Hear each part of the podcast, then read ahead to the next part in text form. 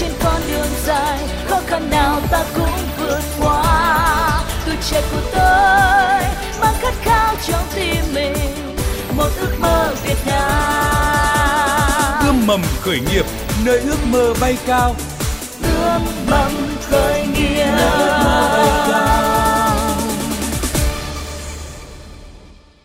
Biên tập viên Thiều Dương xin kính chào quý vị và các bạn. Rất vui được đồng hành cùng quý vị trong chương trình Ươm mầm khởi nghiệp hôm nay. Thưa quý vị, thưa các bạn, với mong muốn cung cấp kiến thức khởi nghiệp, hỗ trợ doanh nghiệp trong giai đoạn đầu phát triển sản phẩm, Ban Thời sự VOV1 Đài Tiếng Nói Việt Nam và Trung tâm Chuyển giao tri thức và hỗ trợ khởi nghiệp Đại học Quốc gia Hà Nội đồng sản xuất chương trình Ươm mầm khởi nghiệp. Bạn đang ấp ủ ý tưởng khởi nghiệp hay đã bắt tay thực hiện – bạn muốn giới thiệu dự án của mình đến cộng đồng hay muốn tiếp cận thị trường gặp gỡ nhà đầu tư, hãy tham gia chương trình ươm mầm khởi nghiệp bằng cách gọi điện vào số điện thoại 0979001236. Thưa quý vị, thưa các bạn, Thiều Dương xin trân trọng giới thiệu khách mời tham gia chương trình ngày hôm nay là tiến sĩ Trần Duy Khanh, Viện trưởng Viện Nghiên cứu và Đào tạo Doanh nhân APEC. Xin cảm ơn tiến sĩ Trần Duy Khanh đã tham gia chương trình. Vâng, xin ờ, kính chào quý thính giả, kính chào ờ, chị ờ, Thiều Dương. Và dự án khởi nghiệp được giới thiệu tới quý vị và các bạn ngày hôm nay là dự án phân bón hữu cơ Tasa Việt Nam với sự tham gia của thành viên sáng lập là bạn Đặng Thị Hòa. Xin được giới thiệu bạn Đặng Thị Hòa. Ừ, xin chào, kính chào quý thính giả. Và để quý vị và các bạn hiểu rõ hơn về dự án phân bón hữu cơ Tasa Việt Nam thì bạn Đặng Thị Hòa sẽ có 2 phút để giới thiệu sản phẩm tới quý vị và các bạn. Xin mời Đặng Thị Hòa. Um, công ty cổ phần phân bón hữu cơ Tasa Việt Nam thì chuyên nghiên cứu và sản xuất các loại phân bón hữu cơ tinh khiết và giàu dinh dưỡng được làm chủ yếu từ phân tằm, dơm dạ, các chất thải nông nghiệp thường được vứt đi sau thu hoạch uh, và ờ, dự án ờ, về mặt xã hội sẽ giúp giảm thiểu uh, và sử dụng phân bón hóa học tràn lan và gây ô nhiễm không khí ảnh hưởng tới sức khỏe người tiêu dùng. Thưa tiến sĩ Trần Duy Khanh ạ, ông đánh giá như thế nào về thị trường phân bón hữu cơ như là Tasa Việt Nam thì đang là sản xuất phân bón từ là ờ, phân dâu tằm. Ừ, vâng, à, xin uh, thưa với chị uh, Thiều Dương, à, thưa với uh, quý thính giả, thực sự hiện nay Việt Nam chúng ta thì đang hướng tới nền sản xuất hữu cơ.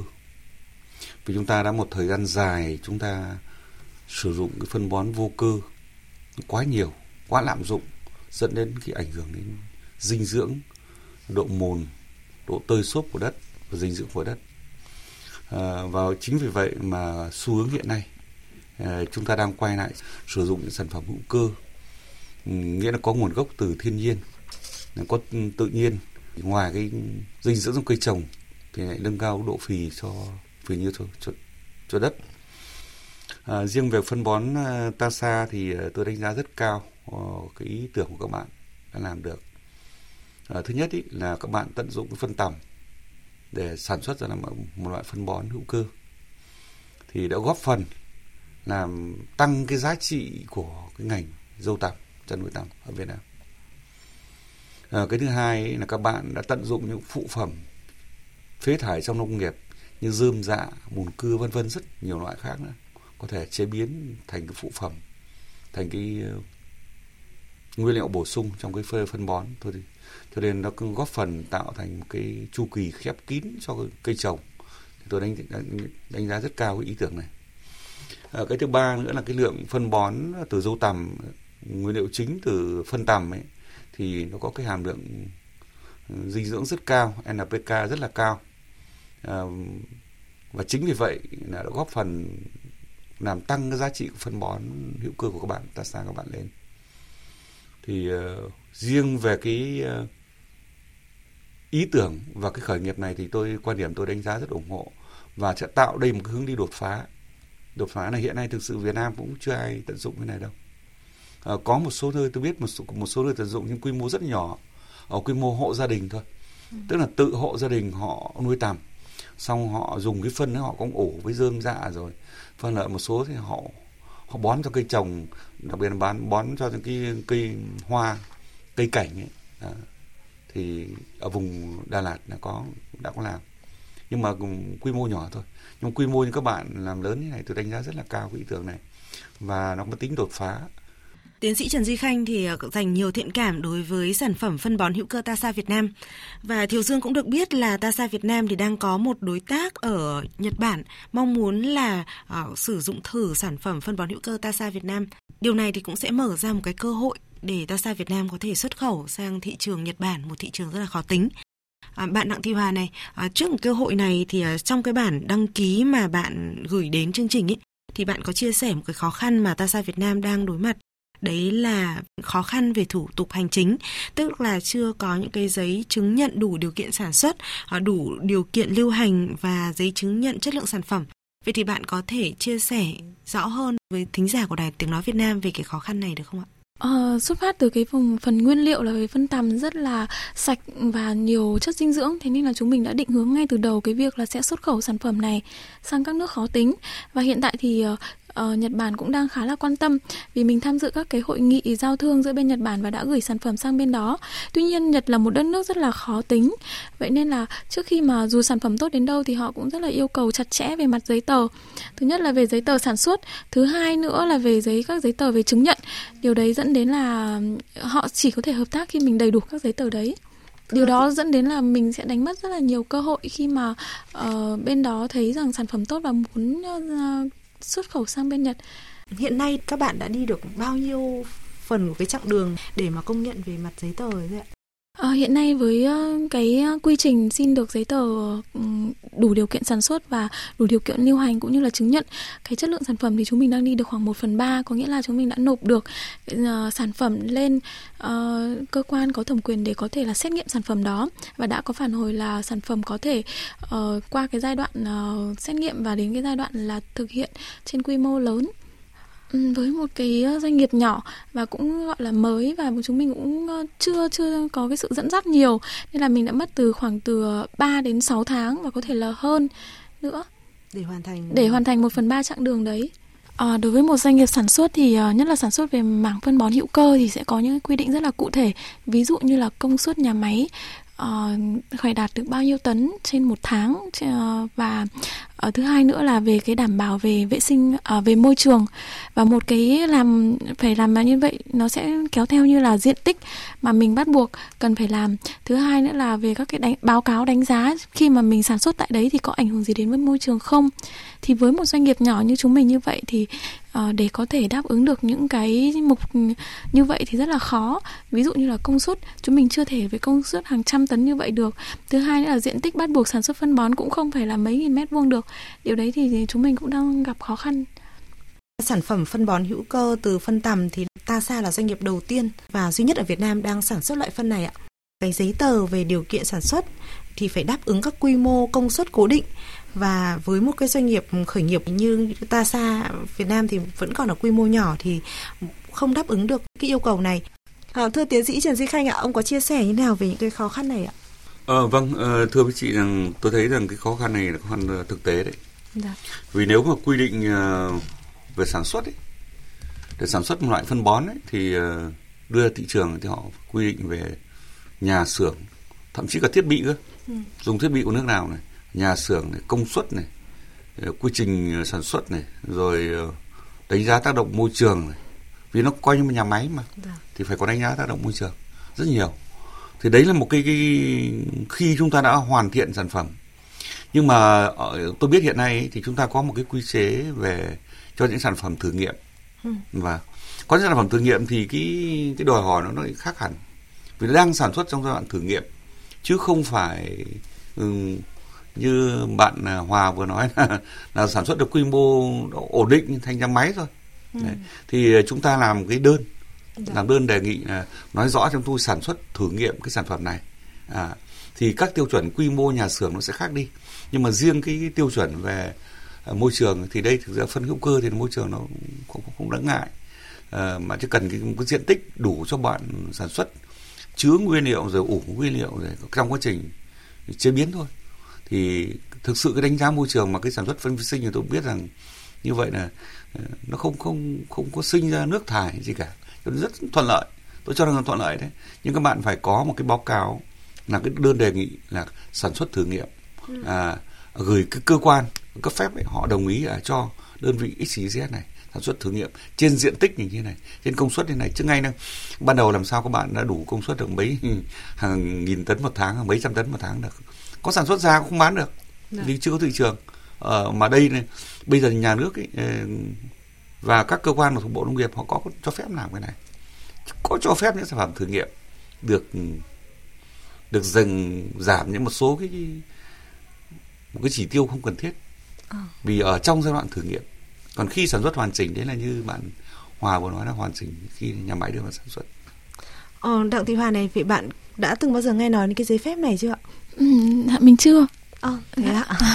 thế chắc là phải nhờ tiến sĩ Trần Duy Khanh tư vấn vâng. thêm vì là có một cái giấy phép mà có thể sẽ giúp ta xa tháo gỡ được rất nhiều khó khăn. Ừ, theo tôi được biết ý, thì uh, riêng hỗ trợ mà thử nghiệm ấy dạ. thì nó không không khó khăn đâu.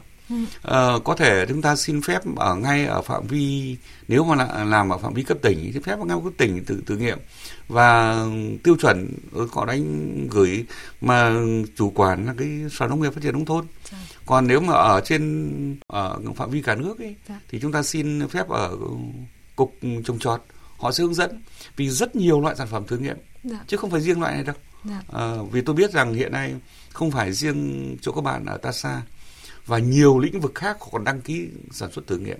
Ừ. ngay cả giống cây trồng dạ. còn khi tiêu chuẩn giống được công bố ra thì ít nhất phải bốn năm năm.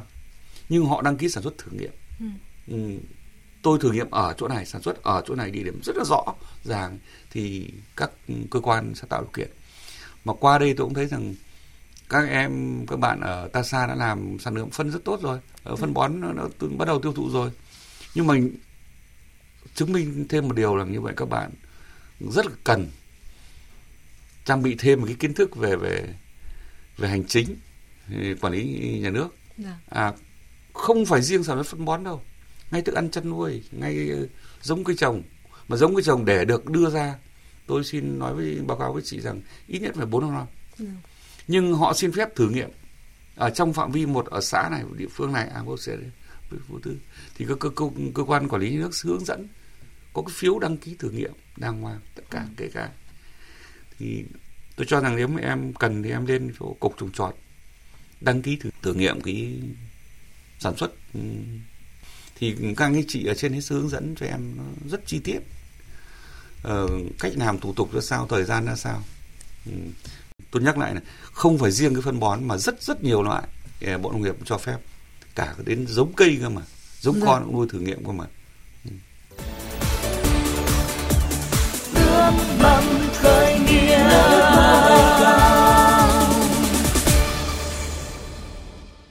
Quý vị và các bạn thân mến, quý vị và các bạn đang nghe cuộc tư vấn giữa tiến sĩ Trần Di Khanh, Viện trưởng Viện Nghiên cứu và Đào tạo Doanh nhân APEC và bạn Đặng Thị Hòa là thành viên sáng lập dự án khởi nghiệp sản phẩm phân bón hữu cơ Tasa Việt Nam.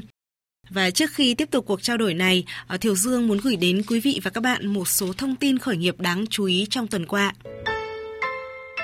Thưa quý vị, có hai cuộc thi khởi nghiệp dành cho phụ nữ vừa được khởi động à, cuộc thi công nghệ vì sự bình đẳng Technologies for Equality do tổ chức sáng kiến hỗ trợ phụ nữ khởi nghiệp và kinh doanh tổ chức với sự tài trợ của Đại sứ quán Australia và sứ quán Ireland tại Việt Nam. Cuộc thi hướng đến các giải pháp công nghệ giúp cải thiện cuộc sống, năng suất làm việc của phụ nữ ở nông thôn. Giải pháp này có thể ở giai đoạn ý tưởng hoặc là sản phẩm mẫu hay là sản phẩm hoàn thiện. Tổng số tiền giải thưởng của cuộc thi lên đến 18.000 đô la Australia, Thời hạn nộp bài thi dự kiến kéo dài từ nay cho đến ngày 6 tháng 4 và kết quả chung cuộc sẽ được công bố vào ngày 21 tháng 4 là ngày đổi mới sáng tạo thế giới.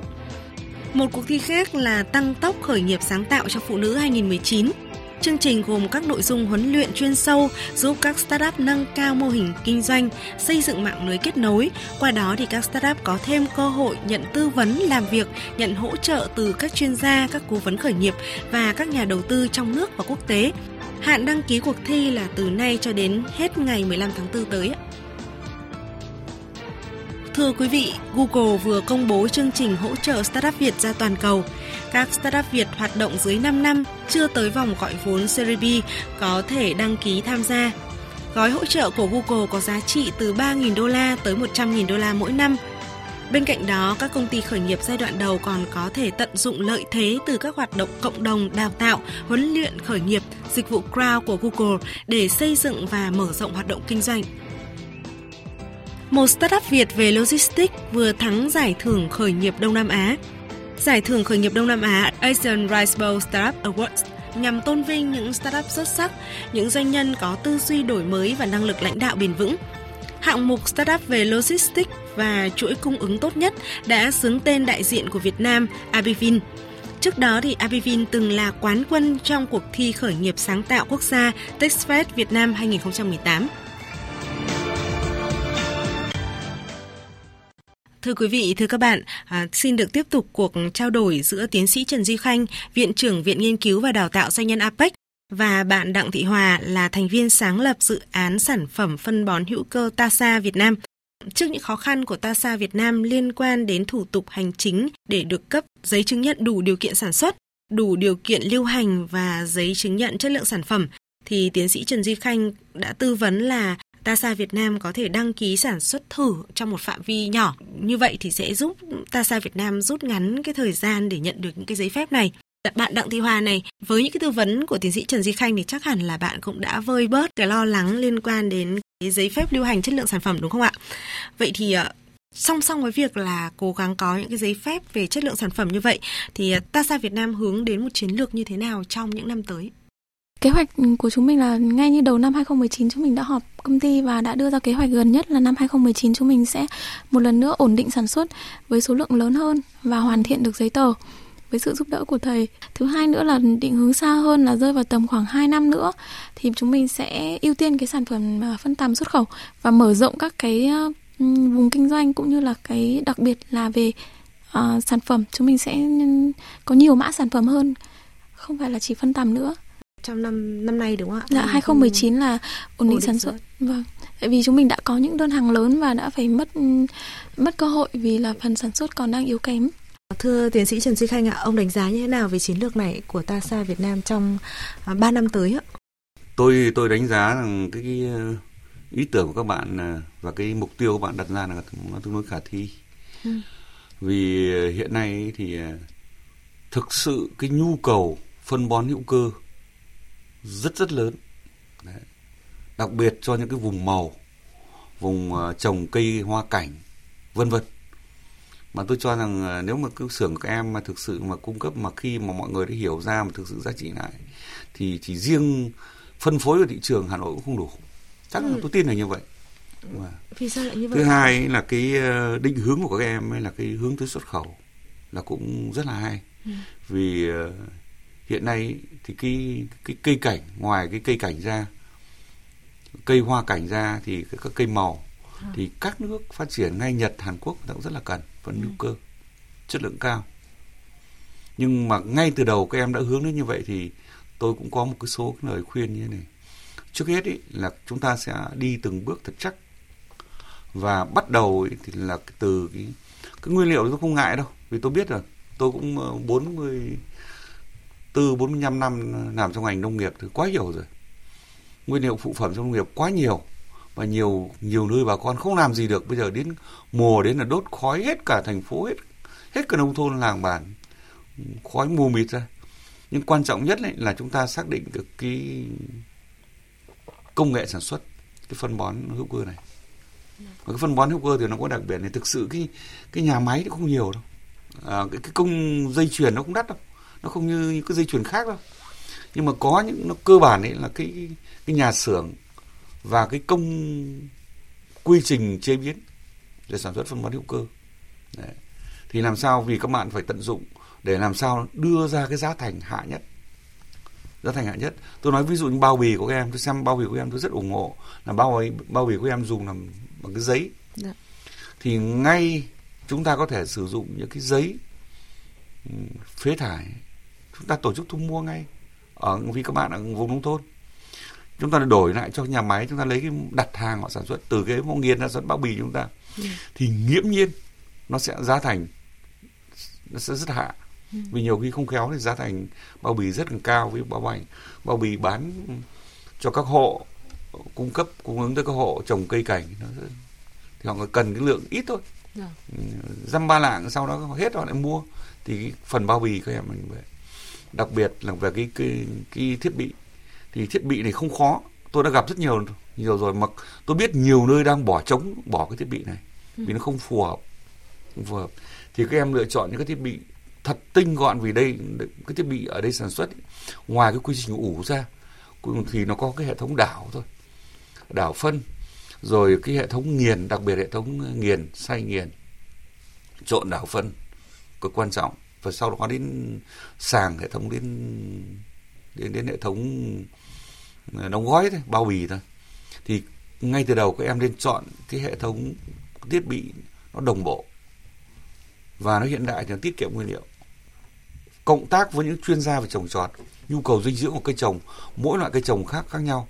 Và hiện nay chúng ta đang ngay ngay cái, cái phân bón hiện nay cái phân bón cho từng loại cây trồng thì có loại chuyên cho hoa lan riêng à, có có loại chuyên cho su hào riêng chuyên cho các loại quả riêng các em đa dạng đến mức như vậy no. Dạ. thì sẽ thực sự công suất sẽ sử dụng hết công suất của nhà máy của các em và cái cuối cùng ấy, là các em phải có một đội ngũ marketing rất tốt marketing làm cái này thì nếu mà sản lượng lớn ấy, thì ờ, tôi có thể giới thiệu hỗ trợ các em mà giới thiệu với trung tâm khuyến nông quốc gia các trung tâm khuyến nông các tỉnh họ sẽ sử dụng họ sẽ khảo nghiệm họ sử dụng cho các em ừ. mà đấy là cái nguồn về kinh nghiệm tôi thấy là các nhà máy phân bón lớn ừ. như lâm thao văn điển là khi muốn đưa sản phẩm ra thì bao giờ họ cũng đều qua các trung tâm khuyến nông à. đều đội ngũ khuyến nông họ nhận xét đánh giá họ quảng bá thì tất cả các các các nhà máy sản xuất phân bón lớn ở Việt Nam này đều đi con đường ấy mà ngay các bạn ấy vì họ con đường ấy là họ cán bộ có có kỹ thuật và hướng dẫn cho người sử dụng phân bón ừ. họ lại có uy tín nữa thì những có cái đánh giá của vâng. họ sẽ được thị trường quan tâm hơn chú ý hơn đúng không ạ? Vâng. À, với những cái chiến lược này thì uh, à, TASA Việt Nam còn có câu hỏi nào mong muốn là tiến sĩ Trần Duy Khanh tư vấn không ạ? Ờ, chúng mình đang có có một vấn đề quan trọng nhất, đấy là chúng mình nên tập trung ờ, nhân sự và sản xuất hay là nên xây dựng đồng bộ, vừa sản xuất vừa xây dựng về các cái ờ, nhân sự về bộ máy, về như hành chính này, bộ máy về marketing hay là bộ máy về kế toán. Thì hiện tại với năng lực của mình thì mình đang tập trung vào cho sản xuất. Tuy nhiên thì bên cạnh đấy có những cái trường hợp đột xuất xảy ra và mình thiếu cái bộ phận đấy nên là mình bị chơi với đấy Dạ vâng ạ, xin uh, mời tiến sĩ Trần Duy Khanh có thể uh, tư vấn thêm. Ờ vâng, à, riêng về cái uh, tổ chức bộ máy công ty thì uh, tôi thấy nghe này, không phải riêng em đâu, mà hầu hết các doanh nghiệp Việt Nam hiện nay vừa và nhỏ và đặc biệt là đối với các bạn sinh viên khởi nghiệp ấy, thì gần như gần như hầu hết cái tư duy về tổ chức bộ máy trong công ty là thiếu ừ. hoặc rất yếu và các bạn cứ cố gắng là ở thôi đã công ty thì cứ phải đủ thành lập các ban bệ. À, nhưng thực sự cái nhiệm vụ sử dụng không hết công suất cho người ta thì dẫn đến rất nhiều việc. Mà tôi không có dịp phân tích ở đây. Nhưng tôi muốn là cái này nếu em muốn phát triển công ty đi thì hiện nay xây dựng công ty buộc phải có các bộ máy bộ máy các chức năng. Thì hiện nay thế giới và ờ, tôi đang đang hướng dẫn một số công ty đang kết hợp này, này triển khai cái mô hình Kaizen và 5S tức là quản trị tinh gọn. Dạ. quản trị tinh gọn. Tức là tối ưu hóa từng vị trí trong công ty. Không không, không giám đốc ông không chỉ làm mỗi giám đốc. Mà lúc này thì ông là giám đốc lúc này ông là tiếp thị lúc này ông là nhân viên marketing. Tức là tối ưu hóa để thực sự đấy là cái một con đường đi hôm nay dạ. mà Việt Nam đang bắt đầu thôi đang chớm một số công ty lớn ấy, đang chớm thôi. Nhưng đấy là con đường bài học của Nhật Bản. Ừ. và các nước tiên tiến họ đang áp dụng cái mô hình ờ, Kaizen của Nhật Bản và mô hình Kaizen 5S tức là mô hình quản trị tinh gọn. Tức là một người thực sự ngày làm 8 hay 10 tiếng phải làm đúng hết công suất 8 10 tiếng. Chứ không phải thực chất ghi 8 10 tiếng nhưng chỉ làm có 2 3 tiếng thôi. Cho nên chính vì cái điều kiện ấy mà giảm chi phí tối đa tối đa những cái chi phí không cần thiết ngay cả chi phí thời gian không cần thiết cũng giảm chi phí tôi nói ví dụ một trường hợp họ trong cái, cái, cái quản trị uh, tinh gọn ấy, cái thời gian tiếp khách ừ.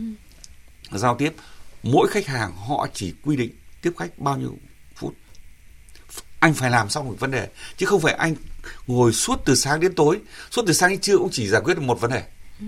tôi nói ví dụ như vậy tức là họ tiết kiệm xóa toàn bộ cả cái thời gian dư thừa hết đi ừ.